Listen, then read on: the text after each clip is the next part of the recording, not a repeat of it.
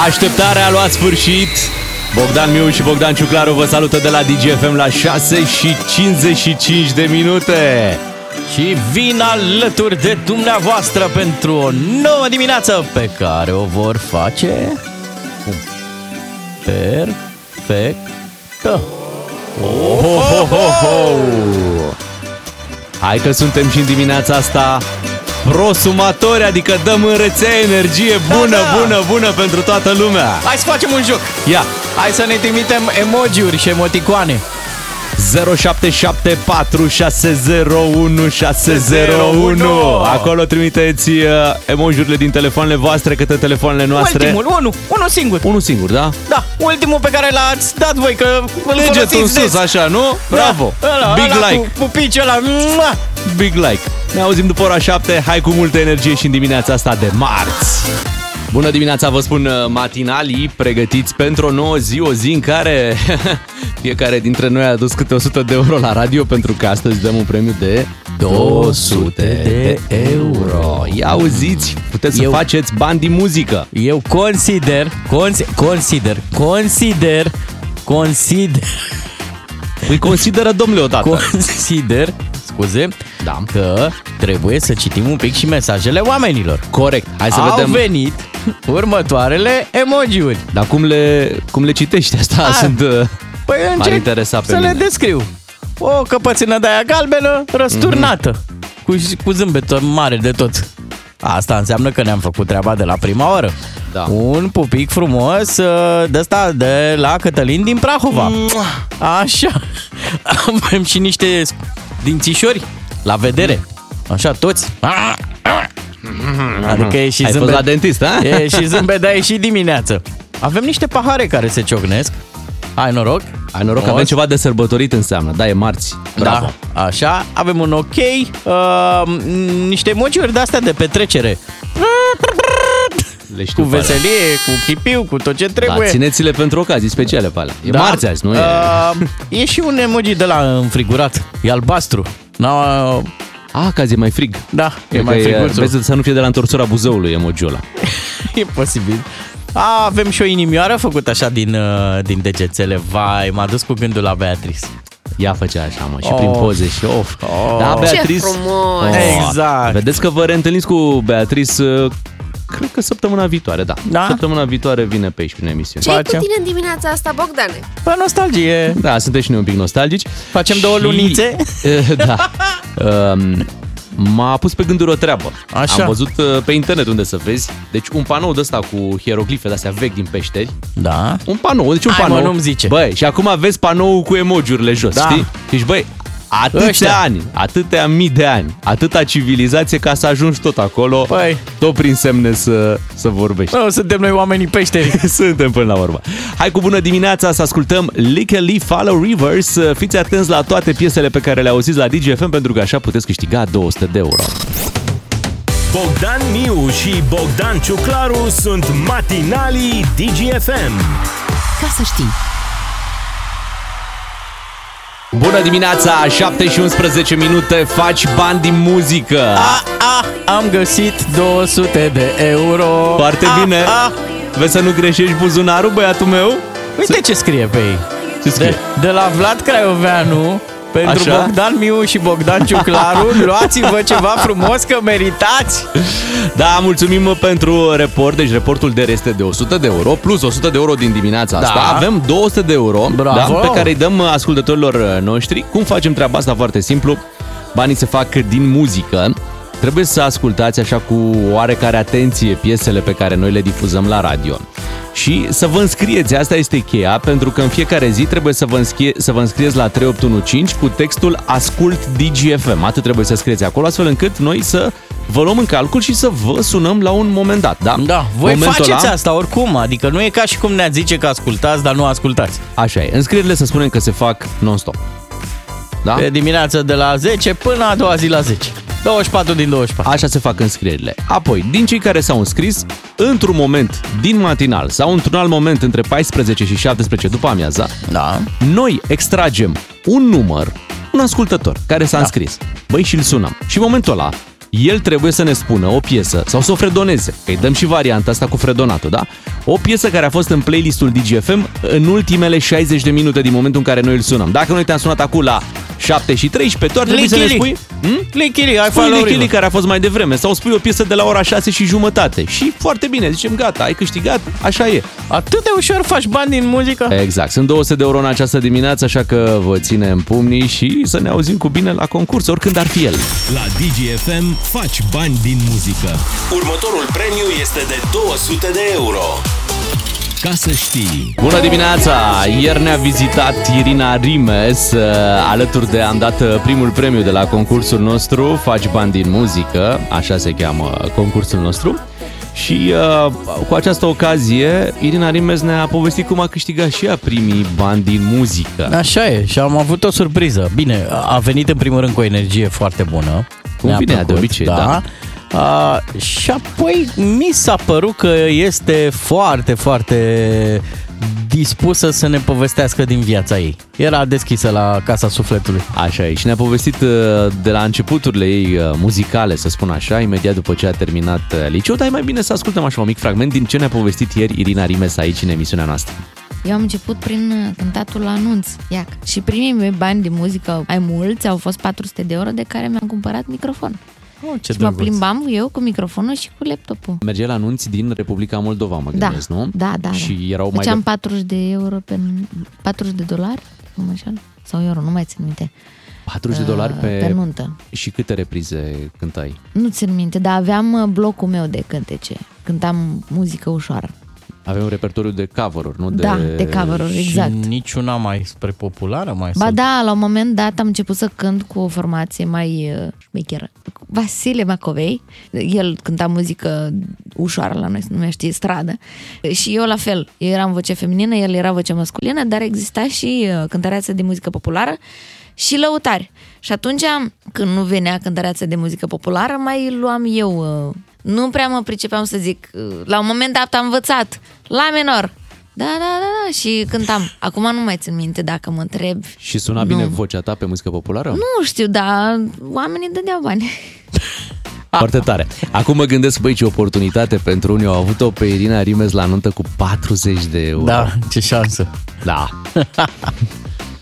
Asta e, trebuie Tu să simți acasă la momentul, noi. trebuie să ai viziune, trebuie să, normal, să știi că ea va ajunge foarte, foarte mare și să zici, băi, uite ce frumos. Ai Asta ne-a făcut- povestit ea. Ai făcut și tu bani din muzică, din câte mi-aduc aminte. Ai fost DJ. Da, da, da, am fost, uh, am fost DJ, uh, DJ de club. Wow! Da, am fost uh, și prin uh, centrul Bucureștiului, dar am fost și aici în regie. Mamă, la Anii studenți. 2000, da, 2002, 2003, 2004. Petreceri de alea 2005 parcă. Monstru. Da, erau. Mamă, până Făceai, dimineața... făceai dedicații? Nu. Asta Nu făceai dedicații? Nu, nu făceam Oh. dedicații, nu. Pentru că și de ce nu făceam? Pentru că de ce? Pentru că eu lucram cu un MC. Aha, și le făcea și el. mai făcea el dedicații. La el tot. Da. Am înțeles. Eu n-a, am apucat să pun muzică pe aici prin București, dar într-un clubuleț de ăsta de avea 5 mese, atât. Era o treabă așa foarte intimă. Nici nu cred că mai există. Important e să fi fost ocupate cele cinci. Da, că da, da, dacă- erau, erau, ieșeau, e- e- veneau întotdeauna oameni care se știau între ei Mm. și și-au niște petreceri interesante, dar erau zi- niște zile foarte, foarte ciudate. Joia, marțea, uneori și sâmbăta, dar sâmbăta nu riscai prea mult pentru că se duceau în cluburile alea mari, veneau Normal, la tine. în Veneau la regie. mine acolo să fie bubuială maximă. Băi, dar eram și noi mai tineri, aveam și noi 20 de ani. E, Era da. altceva, altă energie. Da, Altfel da. simțeai o noapte, adică nici nu simțeai o noapte pierdută. Dar vezi ce mult prețuim primii bani făcuți, așa în general? Mi- Eu mi-aduc aminte, de exemplu, uh, la radio local din Târgoviște, la un moment dat, pe lângă banii, banii de salariu, uh, am primit vreo 200 de lei, 2 milioane, nu, că era cu milioane. Mm? 5 milioane, 2 milioane, 6 milioane, știi cum e. Uh, am primit 2 milioane pentru public- publicitate, pentru reclame, să scriu texte. Wow. Da. Dar nu se ziceau milioane, ziceau bulioane. Bulioane, Uite, așa. Ai luat două bulioane. A, ai băgat bulioane? A, ce bine. Hai să faceți și voi ceva bani din muzică. 200 de euro în această dimineață vă așteaptă la DGFM. Ascultați cu mare, mare atenție toate piesele noastre din playlist astfel încât în momentul în care vă sunăm să știți să ne spuneți măcar una din ultimele 60 de minute. Bogdan Miu și Bogdan Ciuclaru sunt matinalii DGFM. Ca să știi. Pare că și-a făcut uh, temele domnul Burduja. Da. Pregătit. politician pregătit, bineînțeles, dar mai, mai toți în ziua de azi zici că am fac temele, nu-i mai prinzi. Uh, Nu, avem super oameni. da, pe vremuri, într-adevăr, mai, mai chiuleau, mai cu temele, nu prea. Mai greșeau, Da. da. dar eram și noi la început. Normal, Acum, acum toată lumea s-a Țeavă. perfecționat. Păi da, normal. Hai să vorbim și despre temele copiilor, pentru că, iată, trebuie să încep de la o vârstă fragedă cu tetema. Da, iar eu am găsit momentul ideal când uh, trebuie să-și facă copiii temele. Vi-l spun imediat. Momentul ideal, da? Da, există un moment din zi Mhm. în care absolut toți copiii vor și sunt dispuși să-și facă temele. Hai să ascultăm până deschidem această discuție. Years and Years. Take Shelter la DGFM.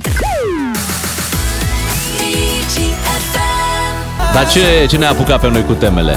Ei, normal că ne-a apucat, pentru că, na, mai trecem și noi pe acasă, mai vedem și noi ce se întâmplă. Așa e. Uh, e 7.38. Mă gândesc că la ora asta sunt foarte mulți părinți care își duc copiii la școală sau sunt foarte mulți copii care își duc părinții. Da, la școală. La școală. Uh, dragi copii, școala este foarte, foarte, foarte importantă. Cea mai Da, importantă. țineți-vă de școală. Da, iar acum scoateți o foaie de hârtie și scriți momentul cel mai important și cel mai bun de făcut temele în orice zi. Că e sâmbătă, că e luni, că e marți, că e... Așa, este? Este? Este... Da. Ba, ba, bam, mai târziu. Ha.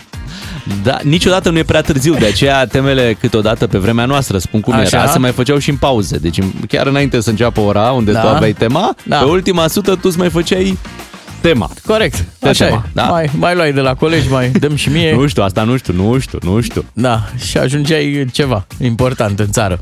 Dar există două abordări. Există uh, uh, copii care iubesc de-a dreptul școala, există și uite, Da. eu sunt norocos, fetița mea iubește foarte mult școala. Și vine de, Și de la își- școală și se apucă își direct. face, da, își face temele Excelent. direct ca să scape de ele. Bravo, Da. bravo. A, la asta, noi e... Mhm. asta e abordarea, asta e abordarea cea mai, cea mai bună, să, să le faci imediat și atunci când... Și după aia... Mhm. Eu sunt uh, la mine acasă, eu trec prin faza mai târziu. Ce facem uh, când te apuci de teme? Mai târziu. Păi zic, e mai târziu. A mai fost mai târziu. Da, da, acum e mai târziu. Și mai avem un fenomen care am curat să pun pariu se întâmplă în toate casele. Bă, când ne apucăm de teme, încep toate celelalte. Mie sete. Mamă, ce mă doare burta. Uh, mă doare mâna rău de tot că am scris mult astăzi. Am avut AVAP. Știi ce e AVAP? AVAP? AVAP. Asta sună o instituție. Da, am fost pe la AVAP. Valori. Mi-au, mi-au, mi-au scris cei de la AVAP. E ce făceam noi pe vremuri, uh, lucru manual. Așa se numește AVAP? Da, De ce suna rău lucru manual? Nu știu, A luat alte conotații Da, și au zis să zicem AVAP? sună mai modern. Da, așa e, trebuie să modernizăm cel puțin din Abilități, titlu. nu știu cum, uh, vizual, arte vizuale, Păi, deci, sunt oamenii care fac meniurile de la nuntă, care Așa. dau niște nume la felurile alea, dar de fapt tot sarmale și un pește mănânci, exact. pe care au mutat după aia la Ministerul Educației să găsească niște nume pentru aceste ore. Da, pe, uh, știi de CLR? CLR. Da, cunoștințe limba, Limba română, știu. A, Asta e chiar știu, simplu. Știu. Și câlă e, cunoștințe limba engleză. Hai să întrebăm pe părinți în principal, da. Da. și pe copiii care ne ascultă, cum sunt convinși copiii Da. și cum îi convingeți pe părinți să-și facă, să facă temele. Mhm, Așa e, cu ce, cu ce activități sau cu ce, ce, Ce dați la schimb? ce promiteți? Da, ce promiteți astfel încât să-și facă temele? Nu pot, nici, nici nu poți să promiți foarte multe lucruri pentru că temele se fac aproape zilnic. Da, Dacă în fiecare zi promiți câte ceva, îți dai 2 seama. milioane, 3 milioane. e Nu mă duceam acasă cu 2 milioane, 3 milioane, 4 milioane, 5 milioane. Oh, da, deja s-a crescut Faci bani premiza. din teme. Alte concurs. Ne-a scris cineva, AVAP înseamnă arte vizuale și abilități practice. Frumos. Bagă-ți Au, mințile în cap. au, au găsit un titlu foarte bun. Da, a mai venit un mesaj. Temele? Un coșmar. Ăsta ar fi bun de film. De Temele. Halloween acum. Temele. Un coșmar. 0774 601 601 să ne spuneți cum îi convingeți pe ai voștri copilași drăgălași să-și facă temele Mhm. uh-huh. și care este relația lor cu temele pe care le au pentru acasă. Nu intrăm în discuția aia, dați-le multe teme, dați-le puține teme. Nu. Știi că în fiecare Nu. clasă există uh, două școli de gândire. Unii care zic, dați-le, doamnă, multe. Rupeți Multe, vrem să-i pregătim pentru da. viață și alții care zic, bă, nu e chiar nevoie să facă foarte. Hai să mai aibă și un pic de copilărie, să mai aibă timp să se joace, să facă Așa e. diverse lucruri. Adică Nu poți să iei de la timpul de, de PlayStation să-l duci la teme. Adică Eu- n-ai, n-ai cum. Uite cum face Andra, ca să-și convingă, să o convingă pe Eva Cum? să-și facă temele. Îi scrie acolo la comentarii. A întrebat la un moment dat Ah. Eva Măruță, a întrebat pe Facebook să, să bage un film cu mami sau să-și facă temele. Și a venit Andra și a zis, hai mai bine să faci temele și după aia film. Frumos. Deci i-a scris în comentarii. Da. Ce tare. A luat Vezi? și inimioară? Pentru... Nu știu dacă a luat. Bine. Uh, zice cineva așa, bună dimineața, eu îmi fac temele din obligație. Păi, normal că din obligație le Toată lumea. faci. Da, normal că din obligație. Dar ideea e să nu amâni foarte mult. Nu știu, aici e vorba de, pro- de promisiuni sau de pedepse? Nu cred că mai merge cu generația asta nouă, Da. cu pedepsele. Mm. Știi care e treaba? Dacă amâni STM-le, după aia când începi să te angajezi și să lucrezi, îți amâni uh, tascurile, amâni Da. ce ai de făcut. Și apoi ți se amână salariul. Ți amână salariul Da. și de-aia zic, lucrurile sunt cumva se leagă. Și ratele nu poți să le amâni. Ba da, o să râzi, poți și pe alea, dar vreo patru luni. Da, ia fi atent, aici un program cu care eu nu prea sunt de acord. Mi se pare că e cam obositor. 4 ore de școală și 7 ore teme acasă. Mm. Ori fi teme de alea, le fac mai încolo. Știi, și atunci se Nu, cred prelungește. că, cred că mai sunt și ore de-astea uh, suplimentare pe care, gen meditație, știi, pe care poate le mai faci acasă, plus partea de teme de la școală. Pentru că altfel ar fi prea mult, șapte Da. ore de teme. Uh, știi că foarte mulți au copii în sistemul ăsta de after. Și părinții sunt fericiți că își fac copii, vin cu temele făcute. Mhm. Numai că o merge așa, adică o fi bine să... Noi după școală scăpam de școală, da, efectiv, Mhm. veneam acasă. Nu ăștia micii după școală au after. Da. Vezi că la, la after uh, sunt și niște ore de școală a vieții. Da? Da, înveți mai, mai bine spre viață, știi? Oh. La, păi, dar e mai relaxat uh, mediu Aha. la after. Nu e ca la școală unde... Cu voie de la doamna sau Nu știu, habar n-am. Mă Da. sperii un pic. Bună dimineața! Eu zic că dacă nu-și fac temele, nu merg nici eu la muncă. Ce bună e asta! De ce n-ai venit azi la birou? Păi, uh, sau unde lucrezi tu? Uite, fiul meu nu-și știam- făcea temele. Așa l-am pedepsit. Merg. Să ținem minte pe asta. 7 și 44, vă așteptăm uh, mesajele la 074 uh, 4 601 601. Am zis bine? Da. Da, 0774 601 601. Am greșit puțin. Trebuie să-mi fac mai bine tema. Citim imediat mesajele voastre și ne ocupăm și de alte lucruri care se întâmplă între timp. Foarte atent să fiți la muzica de la DGFM. Urmează Lauryn Hill, Do Up. Matinalii DGFM. Așa sunt ei, ca un grup de WhatsApp pe care primești toate și tot felul de... Lauryn Hill, Do Whoop That Thing. Țineți minte și piesa aceasta? De fapt trebuie să le rețineți pe aproape pe toate Dacă vreți să câștigați un premiu de 200 de euro. Până la ora 10 Aici la matinalii DGFM Hai să mai citim mesajele cu temele Să vedem ce ne scriu ascultătorii la 0774 601 601 Cred că am aflat un răspuns foarte bun despre cum uh, pot fi convinși uh, copiii să-și facă temele. Are legătură și cu banii. Zice așa cineva, eu îi zic fiicei mele să-și facă temele și să învețe dacă vrea să primească bursă la școală și apoi îi zic că din acești bani cumpăr haine câte vrea. Sorin din Oradea, îți mulțumim. Ăsta e un sfat foarte bun. Ar trebui să funcționeze. Uh-huh. Înveți bine, faci banii tăi Da și apoi Bani din teme Da. Faci bani din teme haine din bursă. Excelent sfatul. Uh, Sper să-l aplice cât mai multă lume. Uh, Mai e cineva așa mai pe pariuri, mai pe... Zice cineva că eu dau cu banul. 50% le fac, 50% nu. Ce Du-te la- cotă, ce cotă ai azi să-ți faci temele? 50%. Bă, ce știm sigur e că jumătate din teme se fac. Da. Da. Și poate chiar alea importante. Da. N-ai de unde să știi. A, La cât s-au mulți pariurile și reclamele la, la jocuri de noroc. Zici că ar trebui introdus o oră de la probabilități acolo. Da. Ar trebui lucrat un pic și pe cote, nu? Da. Ce, ce materie ai azi? Pă, păcănelogie? Da. Asta e. Uh, Glumim, da, ca să fie lucrurile clare. Uh, Cumva vedeți că uh, uh, autoritățile vor să reglementeze și mai bine industria asta a jocurilor de noroc.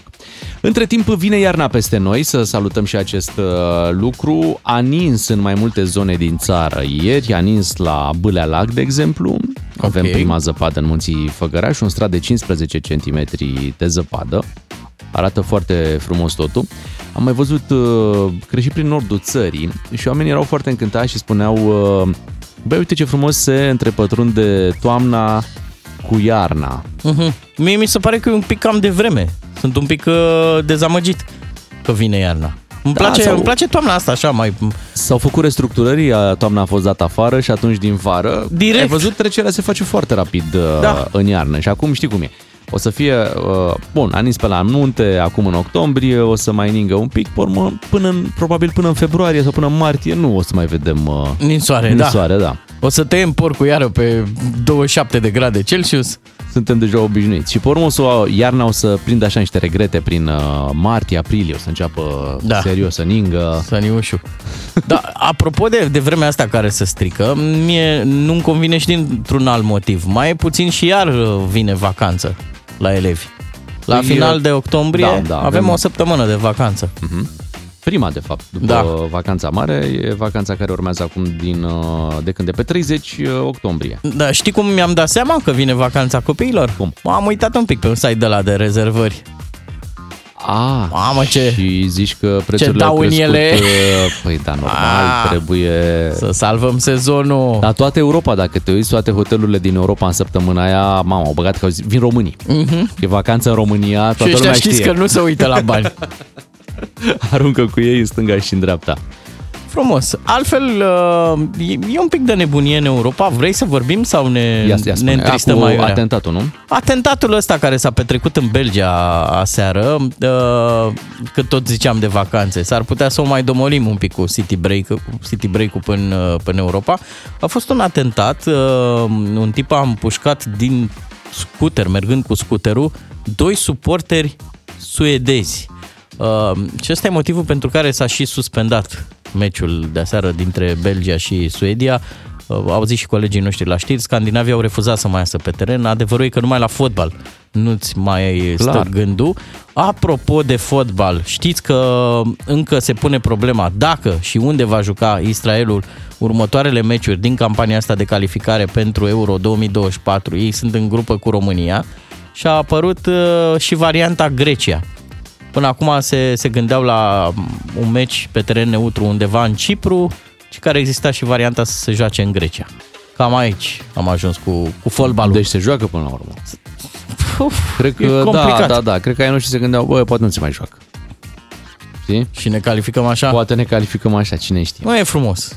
Mie mi-ar plăcea să se întâmple pe Da, ar teren. trebui, ar trebui să, să se joace. Acum revenim puțin la, la acest atac uh, terorist uh, care s-a desfășurat, bineînțeles, tot după ce a strigat Allahu Akbar. Uh, Părea că am scăpat de, știi, de zona asta de atacuri teroriste în Europa.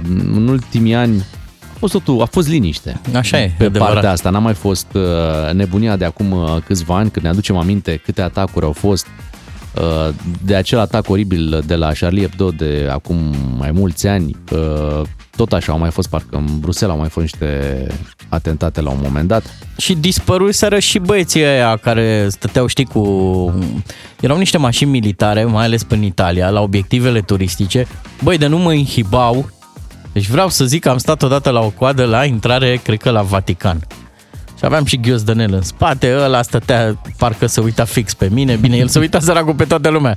Și stătea cu mâna direct pe, pe trăgaci, așa. Știi? Da, cu ea Mâna în jos, pe- cu- arma în jos, cu arma așa, în jos. da. Așa stăteau, Și da. zic, dacă te mai uiți mult la ghiozdanelul meu, eu ți-l dau. E alb. Îți place ție, așa. E modelul tău preferat. Eu am un sandwich și crezi că am. Hai să-l ascultăm, să ne întoarcem la muzică. Cu Teddy Swims, Lose Control, știri la ora 8, rămâneți cu DGFM. Bună dimineața, vă spun Bogdan Miu și Bogdan Ciuclaru, dimineața de marți, 17 octombrie. Undeva în județul Ialomița s-a băgat brumă în dimineața asta. Ia uzi, Grijă mare. grijă mare la brumă, grijă mare și la muzică, doar așa faceți bani din muzică. Hai să ascultăm o piesă de la Truth Hurts și Rakim, Așa. se numește Addictive și vine Ok. chiar acum Addictive la DGFM. Trebuie să ne facem un jingle, Bogdane. Ce jingle? Muzica popoarelor. Păi foarte, foarte bine. Mi-am adus aminte de piesa asta foarte bună. Addictive. Addictive de la True Hurt și Rakim 8 și 11 minute. Tot vorbim despre muzică zilele acestea și foarte bine facem. Ia stai un pic. Ascultă aici. Am Asta pentru că puteți face bani din muzică și zici bine tu ce zici acolo cu 200 de euro pentru că acesta este premiul la care suntem în această dimineață. După ce ieri dimineață am dat 100 de euro aici Așa. în, în emisiune Azi pentru vă că, băgăm în geaca de iarnă. pentru că ascultătoarea care a intrat în direct uh, a zis de Irina Rimes, Da. nu și tu să fii bărbat, exact piesa pe care noi am avut-o. Apoi pe după amiază nu a fost câștigat premiu, exact. ceea ce Exact. înseamnă că în dimineața asta avem 200 de euro și fiți atenți pentru că Pentru că... Te-ai înscris, ai ascultat, acum e momentul să faci bani din muzică la DGFM. Asta este momentul în care puteți face bani din muzică dacă v-ați înscris la concurs cu SMS trimis, SMS, deci nu WhatsApp, nu pe Facebook, nu pe Instagram, nu pe TikTok, da? SMS Să cu specificăm. mesajul Ascult DGFM. La numărul 3815, doar acolo. Exact. Noi primim multe și pe WhatsApp, nu le luăm în considerare, dați pe SMS la 3815, ascult DGFM. Um, E, e, e ca, în, ca în viață, dar nu prea mai dai mesaje. Dai doar pe, pe SMS doar pentru concurs, uh-huh. pentru parcare, Da? curierul, că nu stai cu curierul pe WhatsApp. Da. Sau poate sunt unii care stau și pe WhatsApp. Și amânare plată Da, facturi. facturi. Pe WhatsApp avem discuțiile, temele noastre, tot ceea ce facem aici în emisiune, uh, dar nu concursul. 3815 pentru concurs, da? Știi cum zic golanii la scara blocului? Cum? Hai să-mi dai și mie două foi. două foi avem azi. Grigore din Turda s-a înscris la concurs, este cu noi în direct. Bună dimineața! Bună dimineața! Neața, Neața Grigore. Cum e vremea la Turda? Uh, rece. Îi Două rece. grade. Două sau nouă? Că nu se aude prea bine. Două, două. Două doar. Da. Ok, păi două avem și noi. 200 de euro pentru tine dacă, fii atent, e foarte simplu. Uh, Dacă ne spui un cântec difuzat la DGFM, înțelegem că tu asculti DGFM, nu? De Da, obicei, da, că da, altfel da. nu te înscriai. Bun.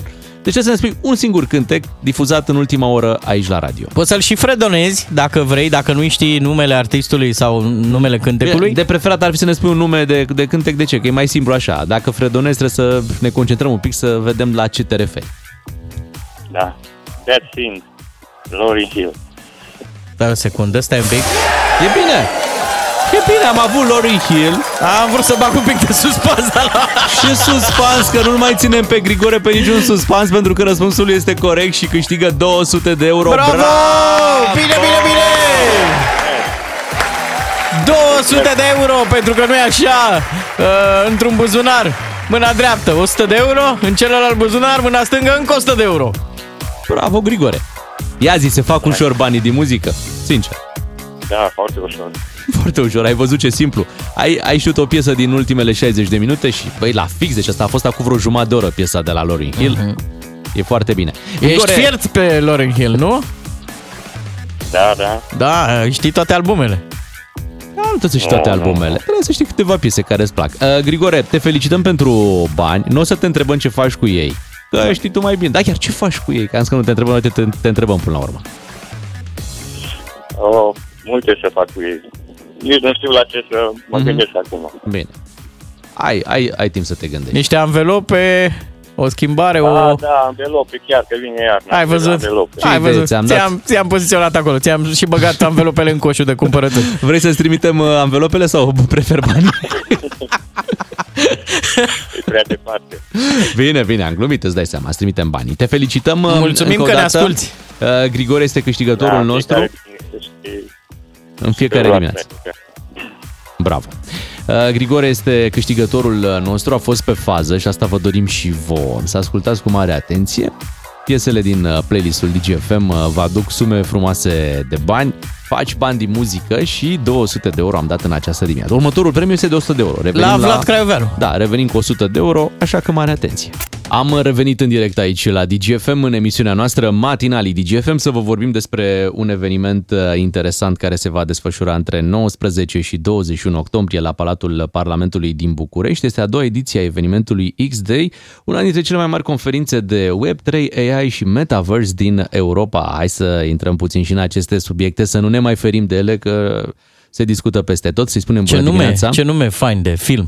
X-Day. Exact. Să zicem Foarte bună dimineața lui uh, Beniamin Mincu, care este CEO-ul Multiverse X. Bună dimineața! Bună dimineața, bună dimineața și bine v-am găsit. Așteptăm să ne povestiți chiar acum ce se va întâmpla la X-Day, cine vine, ce se va discuta în, acest, în cadrul acestui eveniment. Așa cum spuneați, uh, XDay este una dintre cele mai importante și mari conferințe care se întâmplă la intersecția dintre Web3 um, O mică problemă. Cred că am pierdut legătura. Mai sunteți acolo? Alo?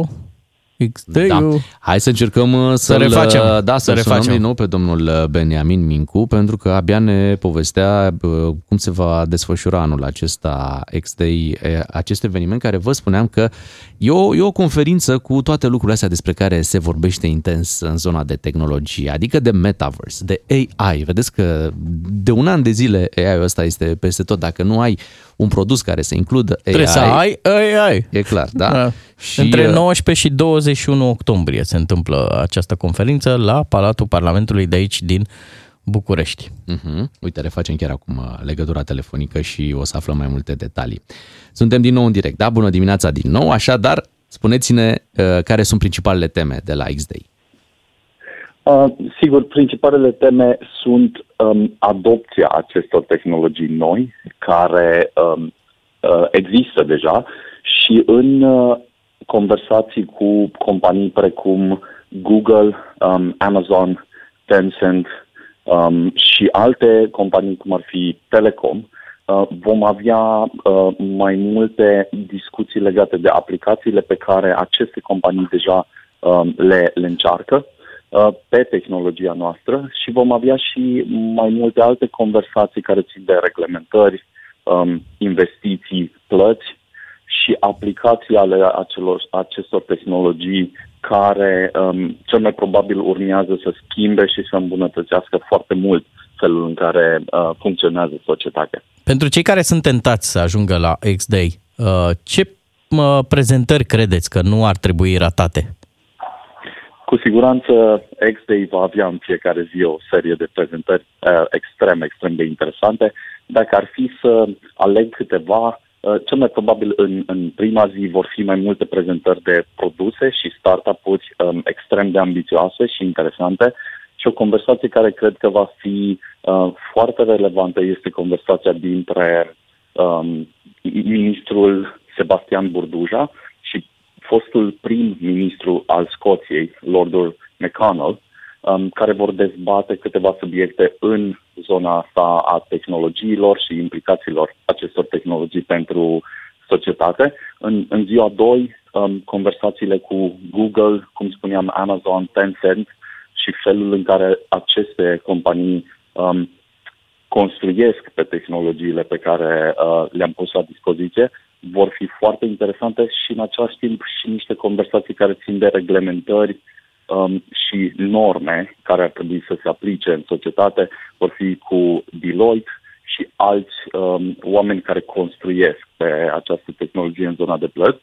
Iar în ziua 3, um, deși vor fi foarte multe conversații cu oameni din nou care lansează startup-uri sau construiesc pe această tehnologie, um, o conversație extrem de interesantă va fi cu um, Alex Tabarok, care este un economist um, foarte important din US, um, ce va dezbate subiecte din nou cu aplicabilitate atât pentru România cât și pentru Europa, um, care țin de cum am putea, de exemplu, accelera creșterea economică într-o economie sau cum am putea bloca sau o, uh, omorâ o economie uh, total.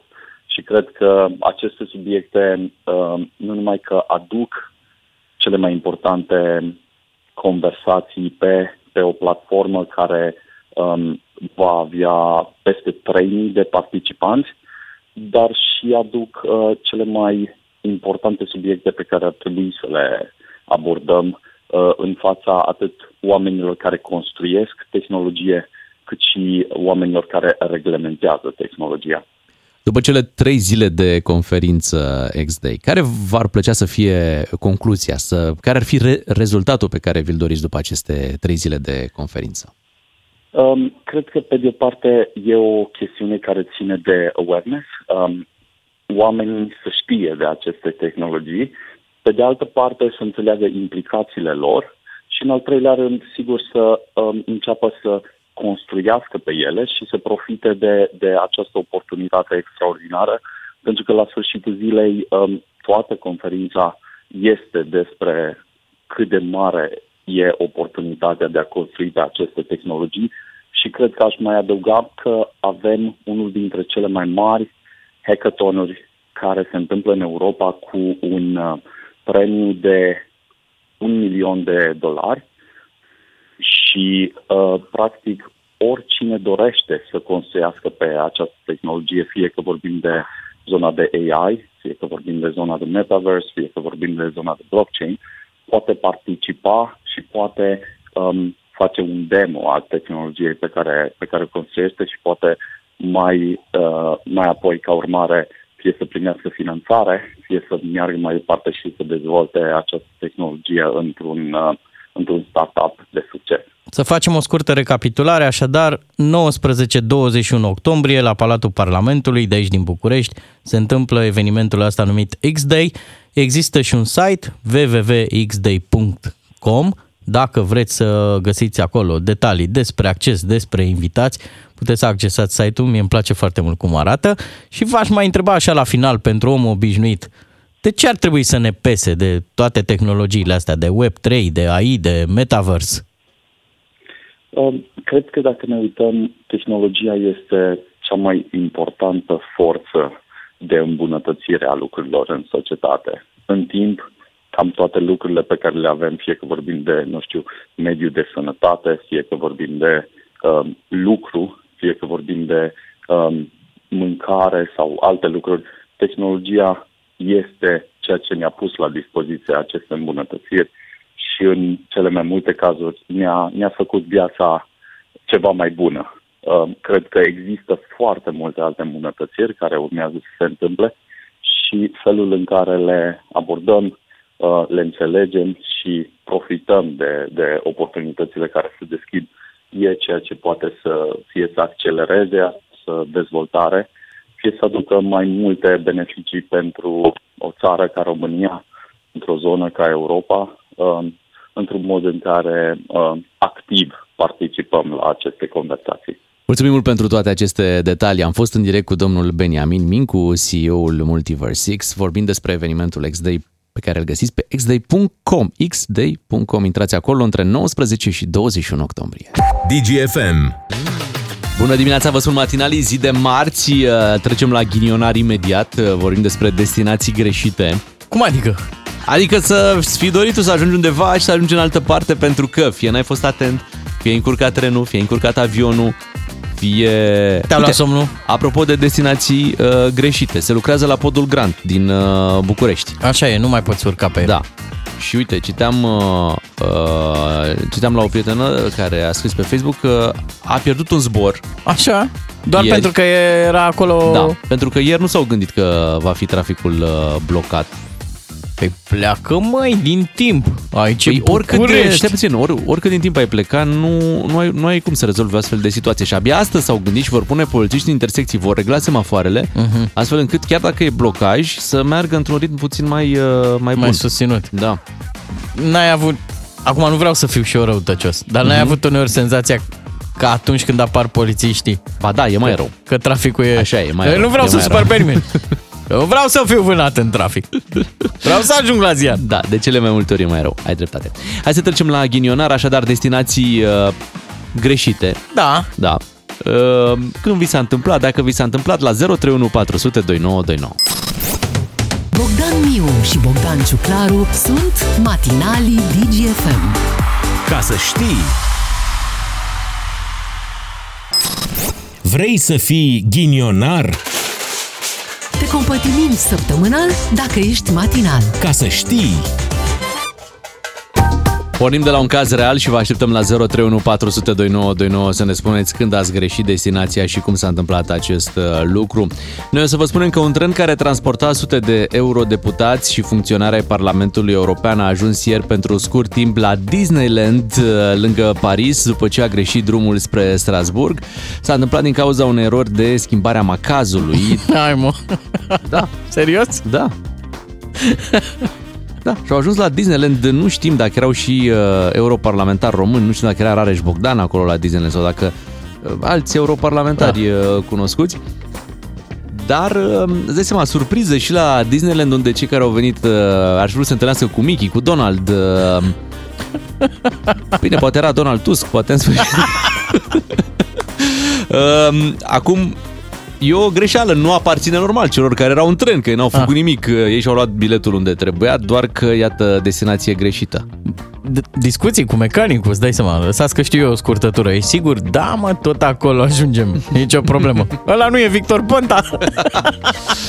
știu, știu unde te duci, e, da. Asta era gluma vechi. aici, era da, aici. Da, gluma. astea sunt discuții vechi de acum 10 ani. Mă, să știi că treburile astea cu, cu greșitul destinațiilor au tot apărut în presă. Mi-aduc aminte că la un moment dat a fost un bătrânel din Germania uh, care s-a dus să-și ia nepoțica de la școală și după două zile, că nu-l mai găseau, apropiații ajunsese undeva în Norvegia.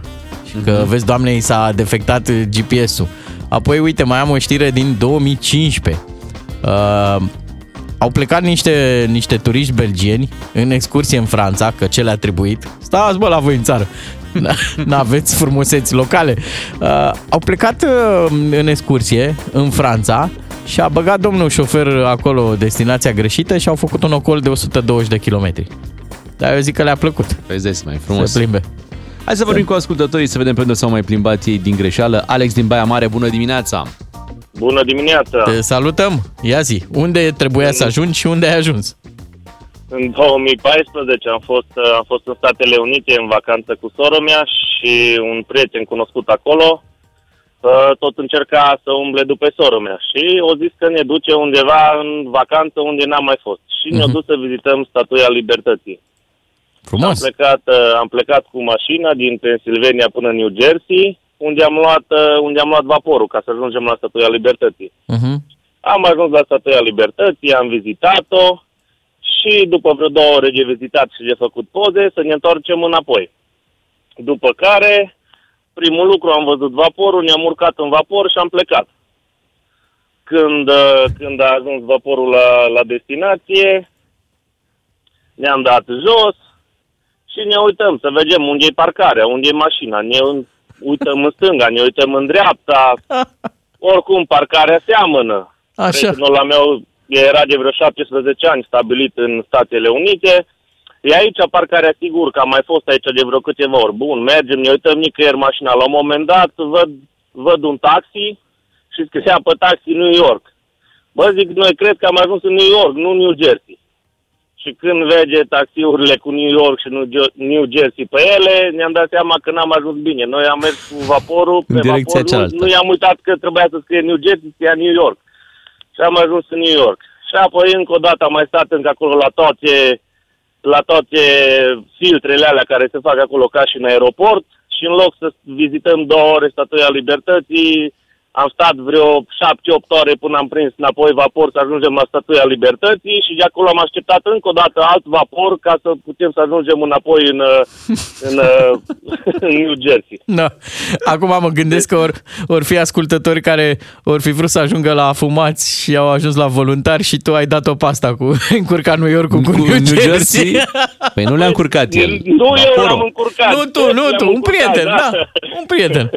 Bă. Da, un prieten care era de 17 ani și zicea că el știe tot acolo și pe când surpriză. În loc să vizităm în două ore și să mai vizităm și altceva, toată ziua ni s-a dus numai pe, e, numai pe lucrul ăsta. E ca și cum ai confundat, tu ești din Baia Mare, nu?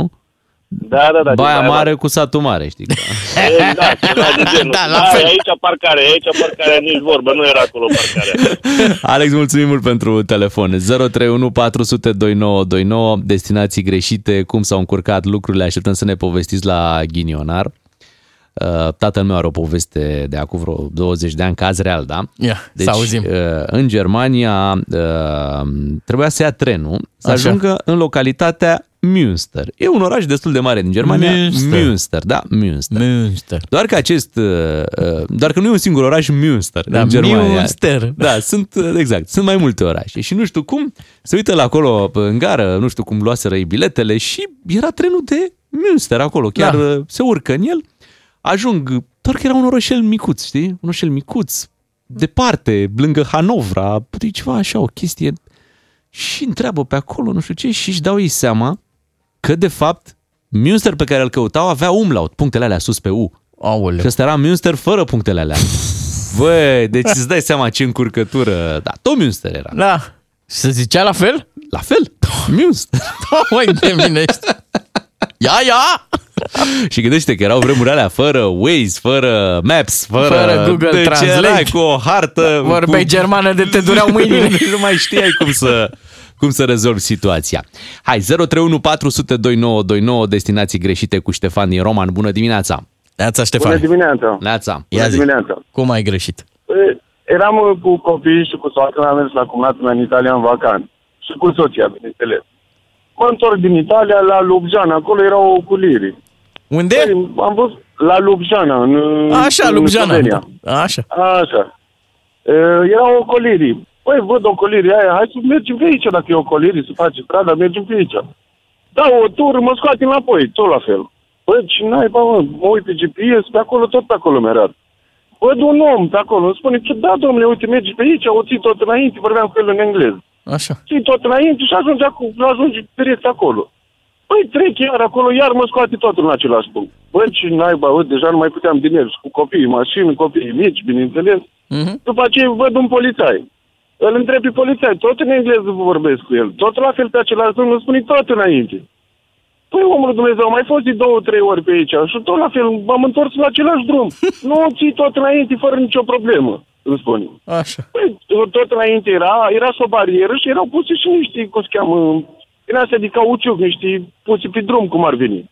Ca să vezi ocolirea. Și erau niște semne, cum ar veni, luminoase. Păi, sunt tot înainte, iar mă scoate tot în apel. Zic, bă, cine ai bă de polițai ăsta, mă, chiar, nici ăsta nu știe să explice, să poți să iezi, deja nu mai puteam din el. Așa. Doar că mai A pot treia merge cu oară, a mașină. treia oară când A dădeai treia oară ocol deja, la Ljubljana. Ljubljana. Da. Așa. A patra oară mă întâlnesc cu un român de-a meu, cu numere de Franța. Aha. Îmi spune românul, vino după mine că știu eu. Mă Da. iau după el, el pe ocoliri, pe nu știu pe unii, mă duci, până la final ajungem tot în același Nu punct. se poate! Românul. Nu se poate așa. E, Da, tot în parte. Ziua Îmi spune cârtiței. românul, Bă, dar nu știu ce naiba, că am mai făcut odată, am mai fost pe aici, dar eu am mers și pe acolo. Mhm.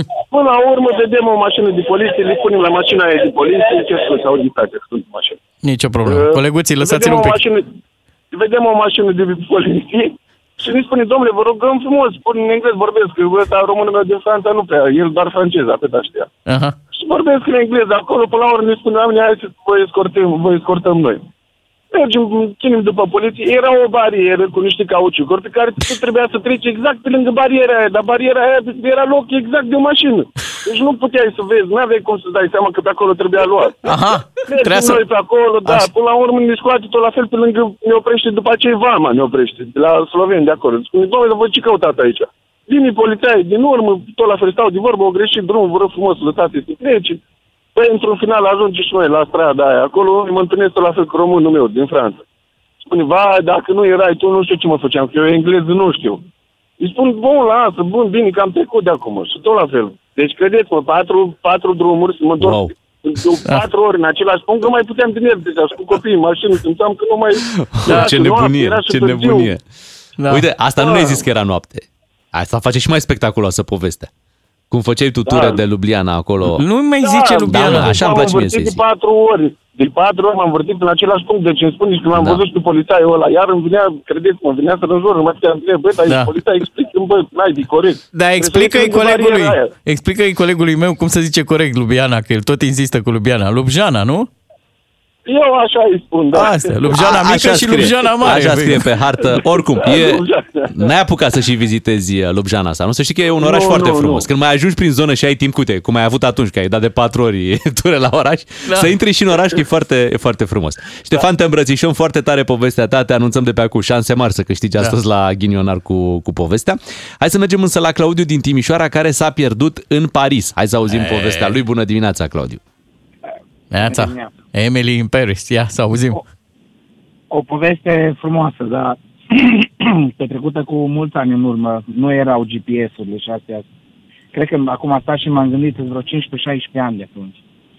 Și am plecat cu un prieten, zice, nu mă duci până în Franța, pe lângă Paris.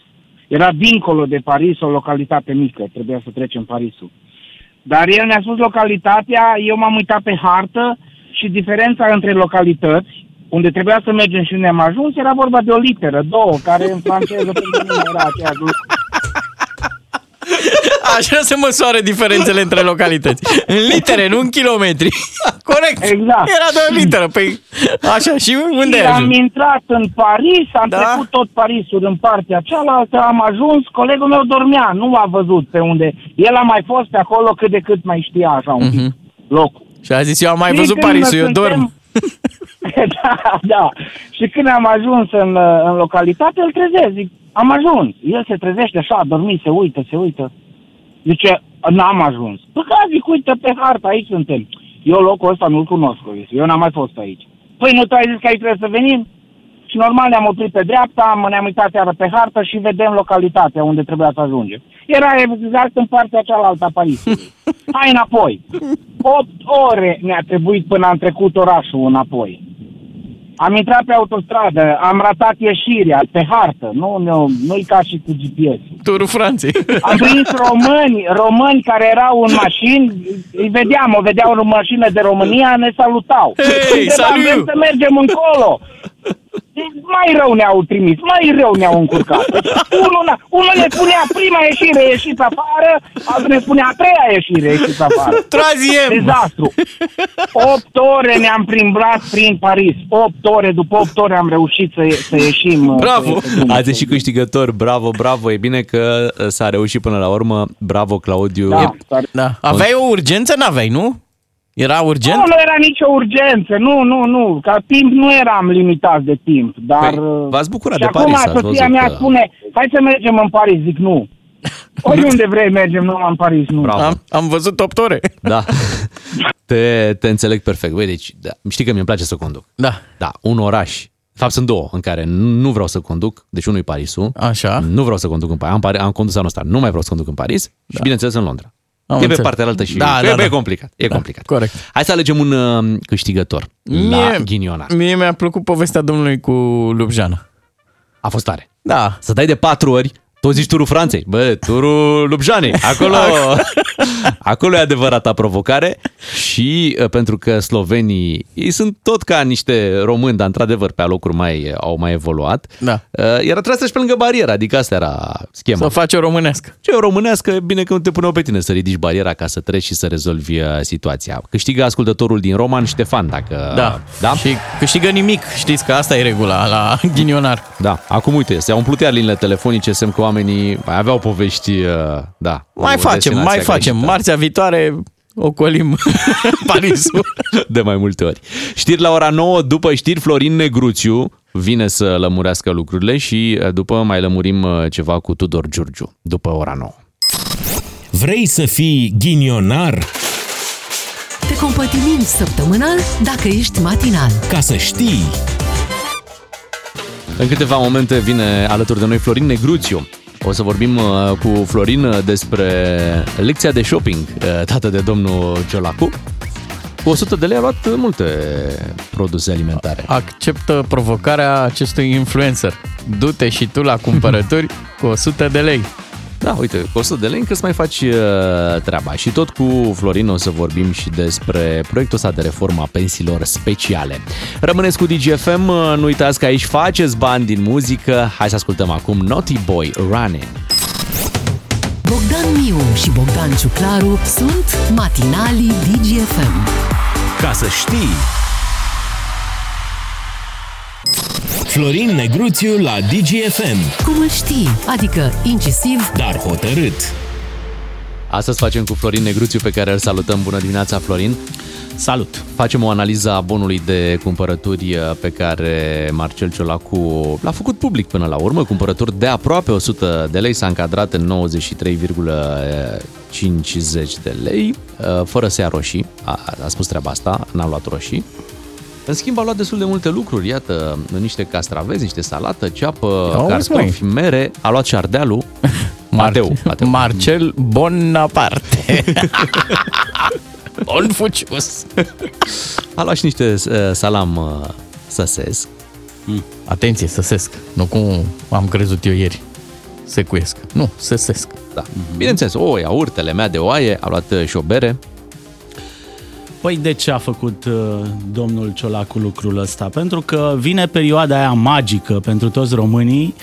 Uh, ea vine din 4 în 4 ani, uh, ca Olimpiada de vară, campionatul european de fotbal și anul bisect, nu? Uh, voi când ați făcut ultima oară an bisect? Păi în 2020 am făcut an bisect, nu?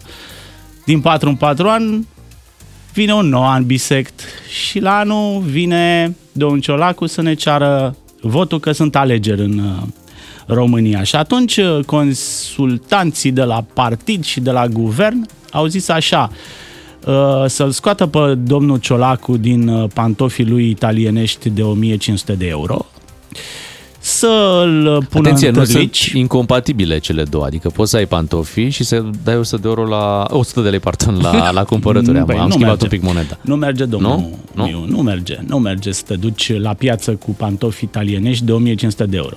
Nu cadrează.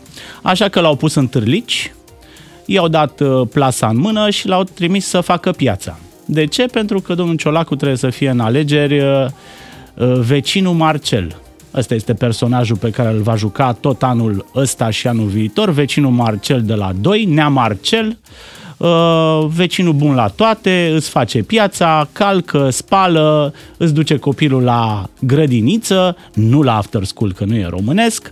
Uh, o să ne trezim cu domnul Ciolacu, premierul, la ședința de guvern, că pleacă. Păi unde a plecat uh, Nea Marcel? Păi este în față la guvern, repare o Dacia cu un ciorap de damă. Știi? Va face tot felul de uh, stand-up-uri de-astea electorale, de momente de-astea umoristice, știi? Uh, în ideea că este dintre noi, este pentru noi și este mai sărac și mai cinstit decât însuși Ion Iliescu. Aici e greu. Da, în fine. Uh, Merită încercat. a reușit uh, Ion Iliescu să ne păcălească de trei ori, știi? Că unii spun că a avut trei mandate domnul Ion Iliescu, o să ne convingă și domnul Marcel Ciolacu că este sărac și cinstit și că poate trăi din 100 de lei. Acum, uh, realitatea este că domnul Ciolacu totuși conduce acest partid al bogaților care din 4 în 4 ani cerșește voturile săracilor. Că de asta îl bagă în târlici consilierii pe domnul Ciolacu, că doar nu se va duce la Marriott să uh, ceară nu, uh, meniul cel mai scump. Um, probabil o să-i vedem și pe alții în guvern făcând lucrul ăsta. De Uite- fapt, eu am deschis televizorul săptămâna asta și l-am văzut pe un ministru, vindea în piață. Da? Da, Ce vindea tare. roșii în piață. Dar meniul de dimineață al doamnei Firea ai apucat să-l vezi pe... pentru că mi-a doamna plăcut Firea foarte a tare. intrat și Doamna dânsa în Firea- competiția asta de Da. produse românești, prezentându-și sana pe care o consumă în fiecare When sana dimineață. incorpore. Da. Măi, mă uit la o poză, fii atent, la asta mă uitam înainte să intru în direct. Așa? Este doamna Firea, care ne, în, într-o poză pe care și-a postat-o pe Facebook acum câteva zile, este doamna Firea care ne îndeamnă să mâncăm, știi, ei acum ne îndeamnă să mâncăm românești. Da. Ce e rău, domnul Necuțu? Nu Ce e rău, nu Păi- e foarte bine, zice așa, zacuscă făcută după rețeta bunicii din lecume românești, gustoasă și sănătoasă. Vezi? Uh, dar nici doamna Firea nu cadrează. Uite, uh, în spate are un gazon de la englezesc. Uh, un vast gazon englezesc, cum avea și bunica, ca în Hyde Park. E o fâneață, îmi pare rău să Uh, spun. E- șade pe un e un bostan. islaz românesc. Pe ce șade pe? Șade pe un bostan. Păi vine Știi? Halloween acum. Păi Deci da. șade pe un bostan, are 3-4 bostan, dar șade pe cel mai mare bostan, că doamna E Firea l-a plăcintar. ales pe... Îți zic eu că e Așa? plăcintar ăla. Păi da, dar plăcintar. Bunica mea nu stătea cu fundul pe bostan, dar în fine, Așa. stă așa pe un balot de paie rustic, știi, că Da. au chestia asta rustică, mă vedea, vedea mamaie, mă trimitea cu el în șură, știi, nu aduce uh, paiele în casă, noi nu am Da. băgat Hai, niciodată mama, paiele e în să vezi casă. ce rustic e la țară. Așa? Și, uh, ne, și ține în mână un borcan. Un borcan cu, uh, uh, cu, cu zacuscă. Deci domnul Marcel, uh, nea Marcel ne face piața, uh, doamna Firea e în bucătărie, ne face zacuscă, noi nu Să mai știi facem că nimic. și Liviu Dragnea era în bucătărie Da, și la fel... făcea vlog. uh, Vă dați seama ce noroc pe capul nostru? Nu o să mai Bunătăți. facem nimic la anul. O să stăm ca belferii, o să ne uităm la Netflix, nu? Mhm. În timp ce oamenii ăștia de bine o să facă toată treaba pentru noi. O să ne facă și zacuscă, o să ne spele și rufele, nu? În familie, că suntem o mare familie și o să fie pace și prosperitate în țară, în țara românească. Asta e Lasă-mă, foarte bine. Lăsați-mă, vă rog, o paranteză fac și eu. Vreau să salut și să aplaud. S-a dat în presa autohtonă de la noi un titlu senzațional și poate cel care a dat acest titlu merită și el o primă dacă aud șefii lui. Uh, a scris cineva așa, într-un site, are nicio importanță numele. Câți ani de pușcărie au fost prezenți la nunta băiatului Gabrielei Firea? Aoleu. Mi s-a părut de... unul dintre cele mai bune titluri pe care le-am văzut eu vreodată De în ce, ne, presa de ce autohtonă. vreți, domnule Ciuclaru, să ne stricați anul bisect? Când uh, venea atât de uh, frumos, atât de românește totul peste noi, veniți dumneavoastră să ne amenințați cu... Da. Și chiar și anii de pușcărie sunt românești, trebuie să spunem Da, treaba sunt făcuți la noi. Nu, sunt făcuți în Italia, de cel mai mult. Ca pantofii italienești, anii de pușcărie să fac cel mai bine în Italia. Florin, luăm o foarte scurtă pauză comercială, ne întoarcem să vorbim despre pensiile speciale imediat. DGFM. Florin Negruțiu e matinal. Deloc convențional. Ca să știi. Ne-am întors cu Florin Negruțiu să vorbim puțin și despre pensiile speciale. Iată, magistrații se vor uh, pensiona la vârsta de 60 de ani, începând din 2062. Aha, un pic mai e. Cât? 2062. Cum? Deci, 2062. 2062? 62, da. 62? Să știi 62. că prindem, pentru că am văzut eu pe Prindem? Facebook. Prindem, îți zic Noi și de prindem ce. 2062? Da. Poate Uh, dumneavoastră, domnul e Ciuclaru. eclipsă de soare în 2080. Și mulți au dat uh, pe Prindem Facebook... 2080, pe 2062, eu nu cred. Îți Zic așa, mulți au dat attending și vor să participe la eveniment. Am Și văzut printre pe magistrați Facebook. mulți au dat. Da, și dacă prindem Eu cred eclipsa că din... sunt numai magistrați acolo la eclipsa de soare. Băi, îți dai seama că noi vom ajunge pe Marte uh, și vom îmblânzi diplodoci în... Uh, nu diplodoci, cum eram în Don Luca? Brontoroci. Așa. Brontoroci în spațiu și magistrații tot își vor număra pensia specială, deci va fi uh, o altă lume, o altă civilizație, dar ceva nu se va schimba. Magistratul care își va număra bănuții lui din pensia specială de care să nu se atingă nimeni. Păi. Nimeni. Vă dați seama că noi acum câțiva ani, noi, societatea, milioane de români au ieșit în stradă să apere justiția. Mai țineți minte cum înghețau românii să strige justiție, nu corupție. Uh, asta în timp ce magistrații stăteau și strigau pensii speciale, pensii speciale. Știi? Strigau în șoaptă, hă? Strigau în șoaptă să nu, ai, să nu-i audă, ce, să nu-i audă ăștia din stradă. Uh, cam multă lăcomie. Ăsta e comentariul meu. Eu n-am pensie specială, nu o să am nici pensie de asta normală, pentru că la cum e situația demografică în țară, n-am eu mari speranțe când va plăti mie cineva pensia. Așa că subiectul mă interesează puțin spre deloc. Uh, sigur, noi plătim pensiile astea, pentru că nimeni nu-și plătește pensia în Da, să Special spunem că- pensiile speciale nu se plătesc pe ele însele Asta e clar. și Se- le plătim noi. Inițial ar dar fi eu m-am trebuit- obișnuit, scuză-mă, m-am Da. obișnuit, uh, încă o frază și închei, m-am obișnuit să plătesc taxă de protecție la special în țara asta. Inițial ar fi trebuit să intre din 2035 uh, povestea asta cu Așa. pensionarea la 60 de ani a magistraților, doar că au, ceea și 2035 era totuși un orizont de timp uh, generos. Dar la Domnule, nu rugămintea vă e- Dar Da. au zis, hai 2062. Diplodocilor sau cum îi cheamă? Brontorocilor. Așa, Brontor- au zis Diplodocii două- era un alt film. 2062 e Uh, mai, e mai re, nu știu, te relaxezi când auzi că e 2062. M-am liniștit. Uh, Acum, nouă ne este foarte clar că m, pe reforma asta a pensiilor speciale nu se va întâmpla niciodată și că este praf în În ochi. viața noastră, vrei să zici, da. În, niciun, în nicio viață, în cele nouă vieți ale pisicii mele, niciodată nu se va întâmpla să facă reforma pensiilor speciale. Iar ei vor mima reforma pensiilor speciale, pe de o parte ca să ne păcălească pe noi, dar noi suntem greu de păcălit. Așa e. Uh, și pe de altă parte să păcălească Comisia Europeană să le dea miliardele alea. Eu mă îndoiesc că oamenii ăia de la Bruxelles, așa serioși cum îi știm, și cu bonul, cu toate bonurile pe masă, Așa. se vor lăsa Plus... fraieriți de simulacrul ăsta de reformă, care de fapt nu taie nimic din privilegiile specialilor. Plus că în Auzi? 2060, o, o secundă, v- își vor primi pensia în cripto. Mhm. Cei care vor fi.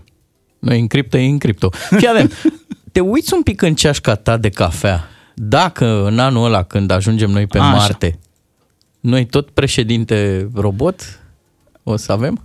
Nu, o să avem un vecin. Ok, Un vecinul nostru de la 2. am înțeles. se va Blajinul, eterniza. blajinul. blajinul. Da? Va fi, vom trăi românește, noi vom trăi românește cu specialii noștri, cu vecinul nostru care ne va conduce. Um, În, um, în ceașca mea de cafea văd și niște rezultate la campionatul european de fotbal, dar ar fi păcat să vi le spun. Da, da. lasă-ne în suspans. Noi oricum am avut și un, am, am, am avut la un, un politician, Dan Marțian. Nu, am văzut, am văzut uh, o poantă. da, Așa mai e, de mult. Așa e. Am A văzut murit o poantă săracul de foarte mult. bună. Da. Acum sărim de la un subiect la altul, Da. ci că avem șanse să ne calificăm la campionatul european de fotbal, dar ar fi păcat. Suntem în pericol. Uh, știi că ajunge la un moment dat, uh, știi bancul, nu? Că ajunge Marcel. Zic la întâmplare un nume. Hai să... Așa. Marcel. Te vă țineți Din de Si- bancuri subversive, domnule. Din Sibiu, na, ca să ajunge pe Marte și e întrebat. Dar cu ce ați venit până aici? Așa. Cu brânză. Ua, Și am și bunul. Ua, ua. Am și bun, exact. Florin, uh, trebuie să ne luăm rămas bunul de alta, dar pe locul unde stai tu vine imediat Tudor Giurgiu și intrăm într-un alt film. DGFM. Iar matinalii vă spun uh, bună dimineața, ce știu să facă cel mai bine, adică asta să vă spunem uh, bună dimineața, suntem experți în uh, întrezirea ascultătorilor. O zi de marți, astăzi suntem pe 17 octombrie și uh, imediat uh, ar trebui să ne viziteze regizorul Tudor Giurgiu. Exact, să ne amintim că ne-am început dimineața pe brumă, da? Am primit uh, o imagine undeva, uh, cred că pe la Dridu, în Ialomița, uh, s-a executat uh, brumă, dar parcă, parcă s-a mai încălzit și vremea e în uh, revenire. Sperăm că și energia voastră este în creștere și că o să fiți cei mai buni la locul de muncă. Hai să-l ascultăm pe Adi Strate cu Holy Moly. Totul meu imediat. Bună dimineața, 9 și 37 de minute. Să-ți povestesc ceva apropo de piesa asta rog, cu te rog. totul tău, totul meu. Uh, cred că imediat după ce au început anii 90, deci după Revoluție, aveau ai mei o... Știi că se dădeau felicitări la zilele de naștere? Felicitări, adică un, o cartolină, un Da, da, mi-am carton de ăsta, așa, aminte, da, da, pleca. Și scria așa, fii atent, glumă. Colegii vă un tort urează la mulți ani. Da? Băi, ce glume erau. Tortul meu, tortul meu.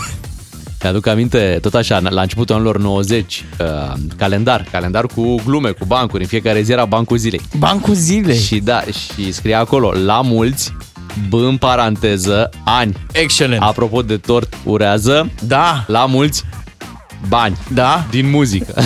exact. și să ți-o zic și eu pe aia clasică de la televizor, dacă tot facem uh, da. momente de aur, ca la umorului Chiar facem, românesc. chiar facem. Uh, știi pe aia cu... De ce aveți schiurile atât de scurte? De ce? Nu stau decât trei zile. Ah, ok, ok, ok.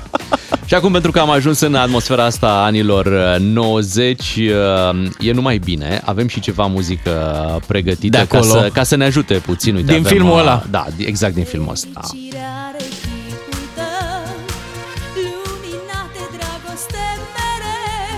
Și nu mai bine să-i spunem uh, bună dimineața regizorului Tudor Giurgiu care a venit uh, la noi în această dimineață. Bine ați venit! Neața, bine v-am găsit. Neața. Vă recomand să puneți căștile că am ales ceva senzațional chiar din anul 89. O, Doamne. Mamă, ce muzică. E chiar faină. Da. Câte revelioane, câte aniversări.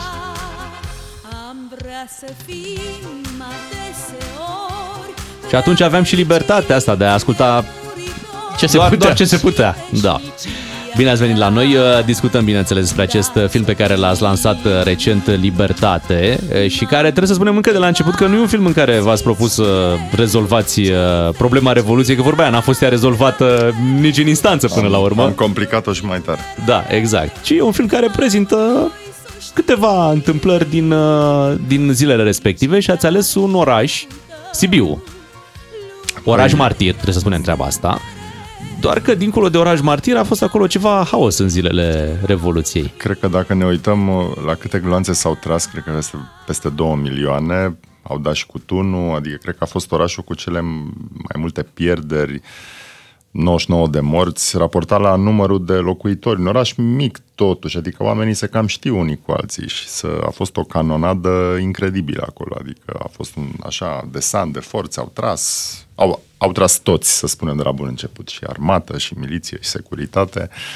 Deci, uh, da, și a Când- fost haos. Eu, eu recunosc că am văzut filmul și m-a trecut prin toate stările.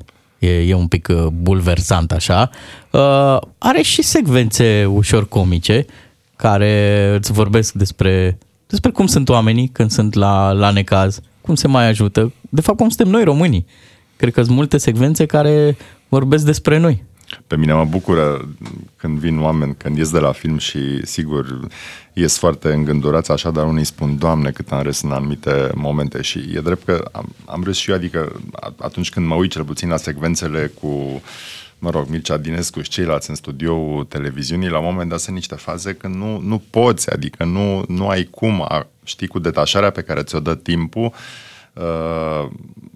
ai senzația că toți oamenii de acolo erau, și nu numai, știi, parcă erau într-o transă, într-o, într-o prinși de o, știi, parcă i-a atins ceva pe toți. Uh, sigur, acum uh, să nu se înțeleagă că ducem treaba asta în derizoriu, dar era, o, era un uh, entuziasm care ducea într-o surescitare, oamenii vorbeau foarte tare, ceea ce cumva am încercat să replicăm și noi în film și sigur, pentru cineva care se uită azi, niște tineri, o să zică, băi, ăștia erau nebuni cu toții. Dar nu era așa, era momentele alea. Chiar am auzit că vin foarte mulți tineri la, la filmul ăsta Libertate, mă bucură tare mult, pentru că o să aflăm niște, niște treburi. Uite, remarc acum ai echipament de joc cu Liverpool pe, pe bluza de, de training. Na, nu s-a putut mai mult. Și vreau să spun, pot să spun că nu e spoiler, una dintre cele mai bune scene din filmul ăsta e cu fotbal. E adevărat. Mie îmi place, e de, e de film de la mare, de la, de la ei, de la americani. Se joacă fotbal în filmul lui Tudor Giurgiu. Într-un loc, uh, ne, într-un bazin de not, trebuie să spunem, și cu ceva ce ar putea semăna cu o minge de noi. Observăm și nuanța, Tudor Giurgiu a spus nu s-a putut mai mult, deci unii spun atâta s-a putut, da, și Tudor Giurgiu Tudor Giurgiu nu s-a putut mai mult, ceea ce duce cumva la un alt nivel uh, replica asta. Când ați aflat despre întâmplarea asta de la, de la Sibiu? Pentru că uh, nu e așa foarte, foarte cunoscut, adică cei din zonă probabil știu că acolo a fost un haos uh, general, dar așa să la nivelul țării nu. Să știi că nici măcar din Sibiu nu, nu toată lumea știe ce s-a întâmplat. Sigur, se știu morții, se știu se știe faptul că după ce Nicu Ceaușescu a plecat a fost un, și după ce tatălui a fost ridicat cu elicopterul, s-a creat vidul ăla, nimeni nu știa ce se va întâmpla și a început să se tragă și lumea, a murit lumea, mă rog, și cu o zi înainte, pe 21 decembrie, dar puțină lume știe infernul din bazinul ăsta al unității militare, unde toți suspecții de terorism au fost uh, aduși acolo și ținuți pentru viitoare cercetări. Cercetările astea au durat așa mai bine de o lună jumate, oamenii au stat peste 500 de oameni în condiții greu de imaginat până în februarie și e incredibil pentru mine, în fiecare loc pe unde mergem prin țară, ne întâlnim. Am fost weekendul ăsta la Timișoara, a venit un domn la mine și ne-a spus, domnule, foarte bine, așa, chiar așa a fost. Păi zic, de unde știți? Păi eram și eu în bazin. Dar cum, zic, erați terorist, probabil de la securiști, dar zice, nu, nu, nu, nu, eram, aveam 17 ani, și eram din Oravița, m-am nimerit în Sibiu, mă rog, n-am întrebat,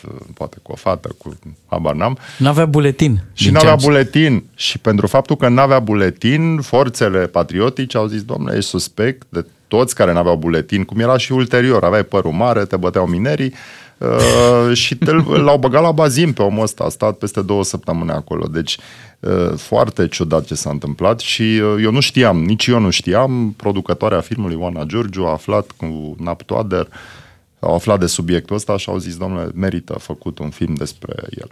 Dar Spun... nu sunteți doar regizor, sunteți și scenarist aici la, la am, am avut o mică contribuție, scenariul îi aparține cea care a scris, partea importantă e Cecilia Ștefănescu, un scriitor, scenarist important și a reușit să a făcut o muncă decisiv să adune cumva toate poveștile și toate întâmplările astea într-o, într-o poveste pentru film cât de cât coerentă. E Tudor Giurgiu cu noi. Uh, aici la radio, la DGFM, tocmai ce am început o campanie, se cheamă Faci bani din muzică. Nu știu câți mai știu, dar sigur știu.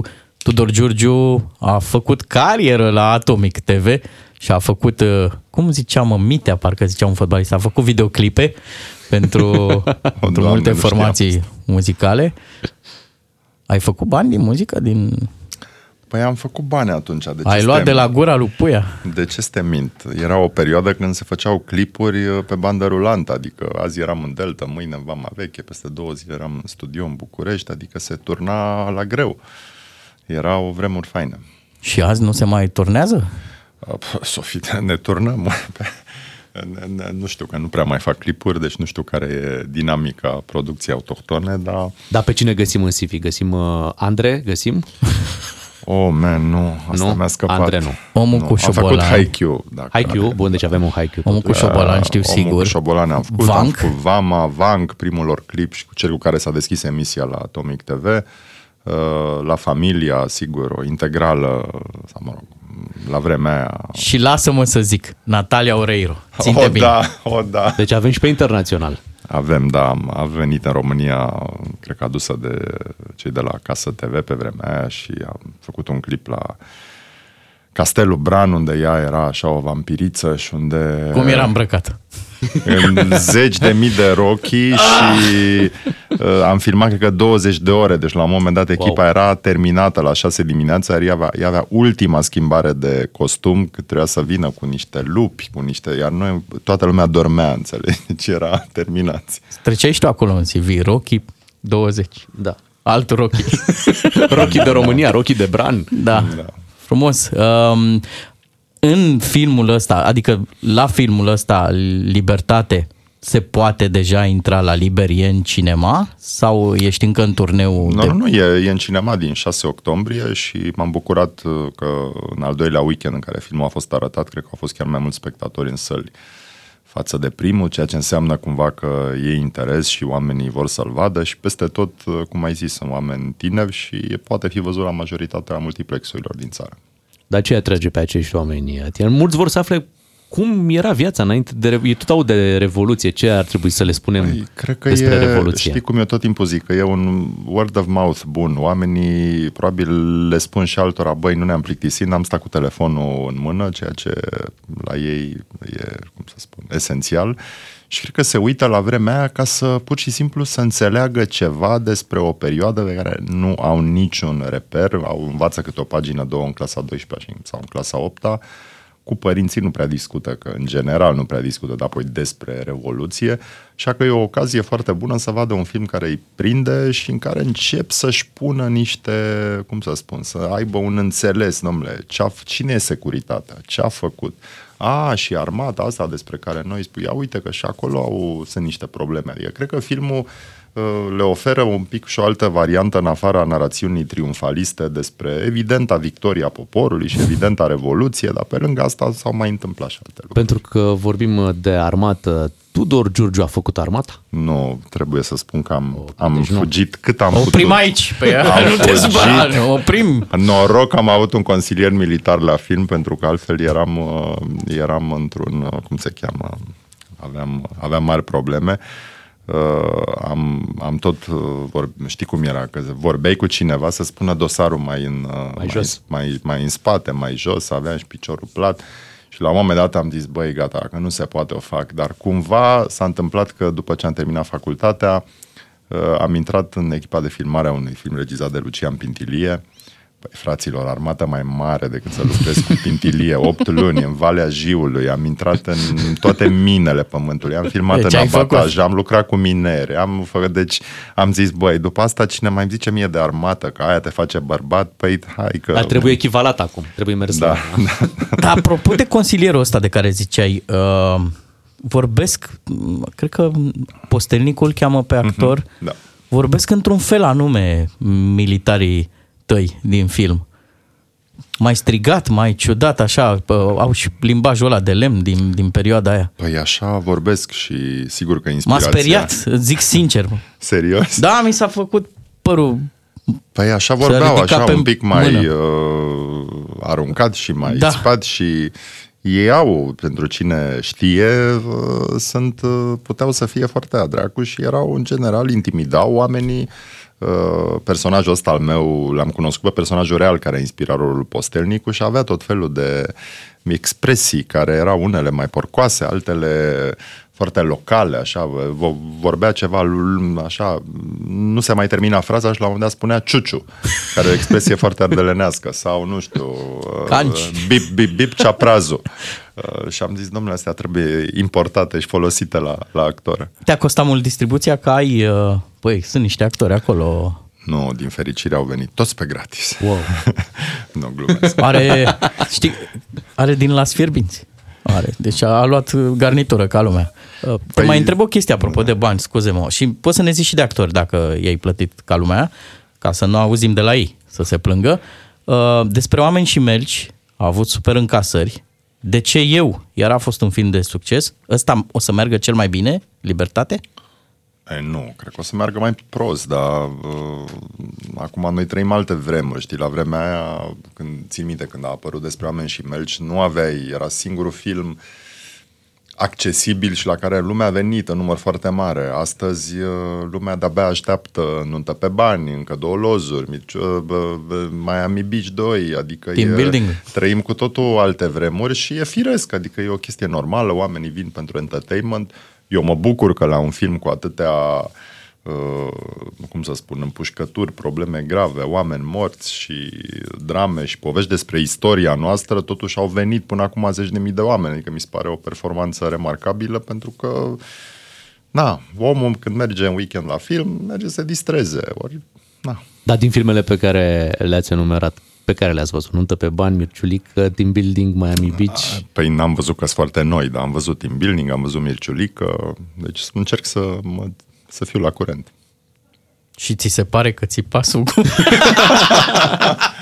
Păi sunt cu foarte cinematografia, multe. cu nou val? Păi, păi nu vezi, acum e așa o frenezie. Am văzut recent, uh, se pregătește, nu știu dacă sunteți la curent, uh, Complotul Bonelor, primul film uh, în care joacă Ana Maria Prodan, filmat în Bali. Uh, Toate, deci am senzația că toată Concurență lumea mare. care n-a făcut și care vrea să facă, uh, hai să facem un film. Apropo Păi- de democrație, s-a democratizat și Total, piața total. filmului total. Mulțumim Tudor Giurgiu, să spunem, Tudor Giurgiu rămâne la un episod de podcast cu Bogdan Ciuclaru și cu siguranță veți intra în mai multe detalii legate Da. de filmul Libertate. Poate îi găsim și un alt nume, cum era pe vremuri, știi, pe BS Player. Uh, Comedie, dramă, belea de belea, râs de muri, uh, te înfioară. Da, mulțumim Tudor Giurgiu. Rămânem uh, aici la DGFM la 10 fix, avem știri. Noi ne întoarcem mâine dimineață la 7 fără 10, o zi cât mai frumoasă.